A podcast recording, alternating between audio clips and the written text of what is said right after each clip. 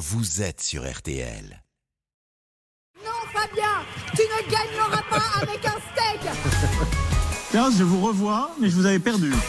Lui, il n'est jamais blessé, jamais forfait. C'est Alex Vizorek maintenant dans RTL. Bonsoir. Alex, pour débuter votre viso-conférence, vous voulez parler politique pour débuter Ben, bien sûr. Alors bon, bah, tous les trois, Mme Isabelle, je sais qu'est-ce que vous avez fait ce week-end. hein, les, les journalistes passionnés comme vous êtes, euh, vous avez assidûment suivi de l'événement politique. Enfin, que dis-je événement politique Je peux parler de séisme électoral. Je pense même qu'on peut parler d'épiphanie démocratique. Et vous parlez de quoi là? Enfin, mon vieux. Mais c'était les sénatoriales. mais, mais, mais, mais ils sont assis sur leur carte de presse.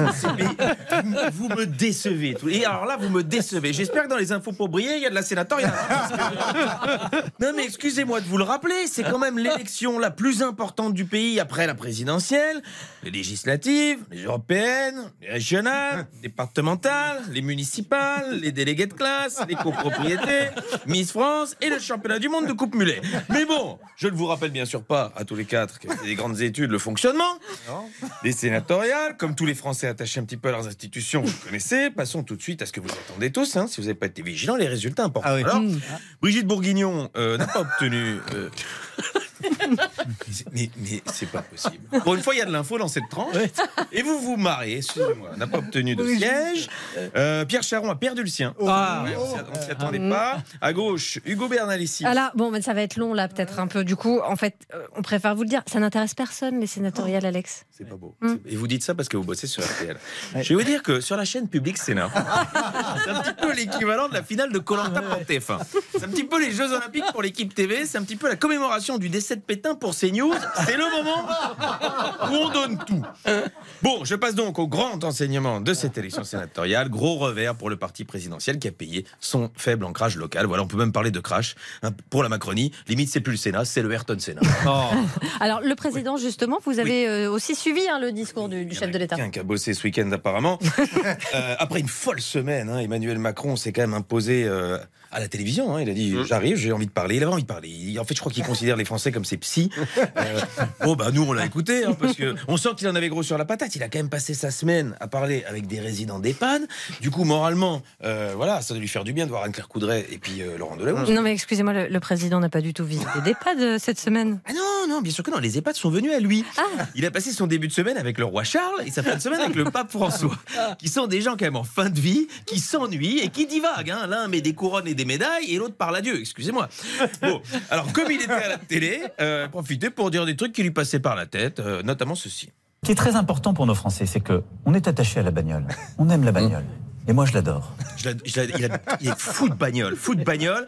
Euh, à ce moment-là, on savait pas si on avait affaire au président de la République ou au président du club tuning du Touquet. Il a confondu le JT de TF1 et France 2 avec Turbo sur M6. hein. on pensait avoir élu Jupiter. hein. Bah, on se retrouve avec Jeff Tuche. J'adore la bagnole. J'adore la bagnole. Enfin, je ne dis pas avec le bon accent, mais. euh, voilà. C'est ça. Euh, un Macron donc proche des Français. Un Macron comme ça. Si demain les axes sur les carburants augmentent, il prend un gilet jaune et hop, il va manifester sa colère sur les ronds-points. Bon, passons Oui. maintenant à Marlène Schiappa. Eh oui, donc. Marlène Schiappa, c'est un petit peu comme la syphilis ou le scorbut. Oh. on, pensait, on pensait s'en être débarrassé, mais en fait, non, non, non, non, non, non. Elle était sur BFM pour dire du bien de celui qui l'a viré. Hein, Marlène Schiappa, elle crache pas dans la soupe. C'est pas Jacques Cardoz, Marlène Schiappa.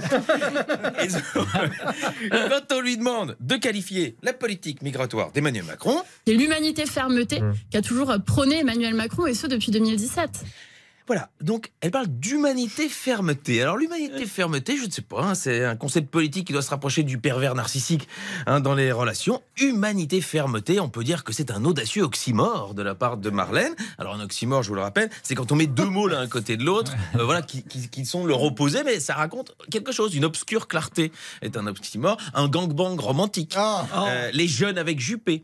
Euh, une vie trépidante à Limoges. Je remets une petite caisse dans le jukebox. Parce que avec l'image, tout se passait bien. Depuis, depuis une semaine, c'est compliqué. Bah, vous voulez rajouter une dernière petite chose sur l'actualité du week-end? Si vous voulez qu'on parle foot, je peux le faire. mais- Non, non, ça va. Voilà, week-end week-end spécial pour les Marseillais quand même. Euh, samedi, ils ont pu vivre une messe au Vélodrome et dimanche, ils ont été crucifiés au Parc des Princes. Bon. Ouais. 4-0, il n'y a pas eu de miracle du côté de Marseille. Je pense qu'après Abemous Papam, il faudra peut-être essayer Abemous Papin. Eh oui. Ah, c'est gentil. Il est moqueur, hein il est taquin, Alex Vizorek. Merci beaucoup, Alex. Vous restez avec toute la bande autour de la table. RTL, bonsoir. C'est jusqu'à 20h, tiens, je vous rappelle qu'après 19h, Marine L'Orphelin, ex-Miss France, mais surtout médecin généraliste, sera avec nous. Elle publie une petite bible de conseils. Vous restez, Alex, très bien. Euh, une petite bible de conseils santé qui sont bienvenus en cette rentrée. On va accueillir un autre invité en attendant, l'invité pour tout comprendre. Avec notre spécialiste auto, entre autres, on se penche sur les vols de voitures, plus 50% cet été et 8 fois sur 10 sans effraction. Oh. Comment agissent les malfrats On vous explique tout et on vous conseille juste après ça. Houdini. Juste David après ça. Copperfield.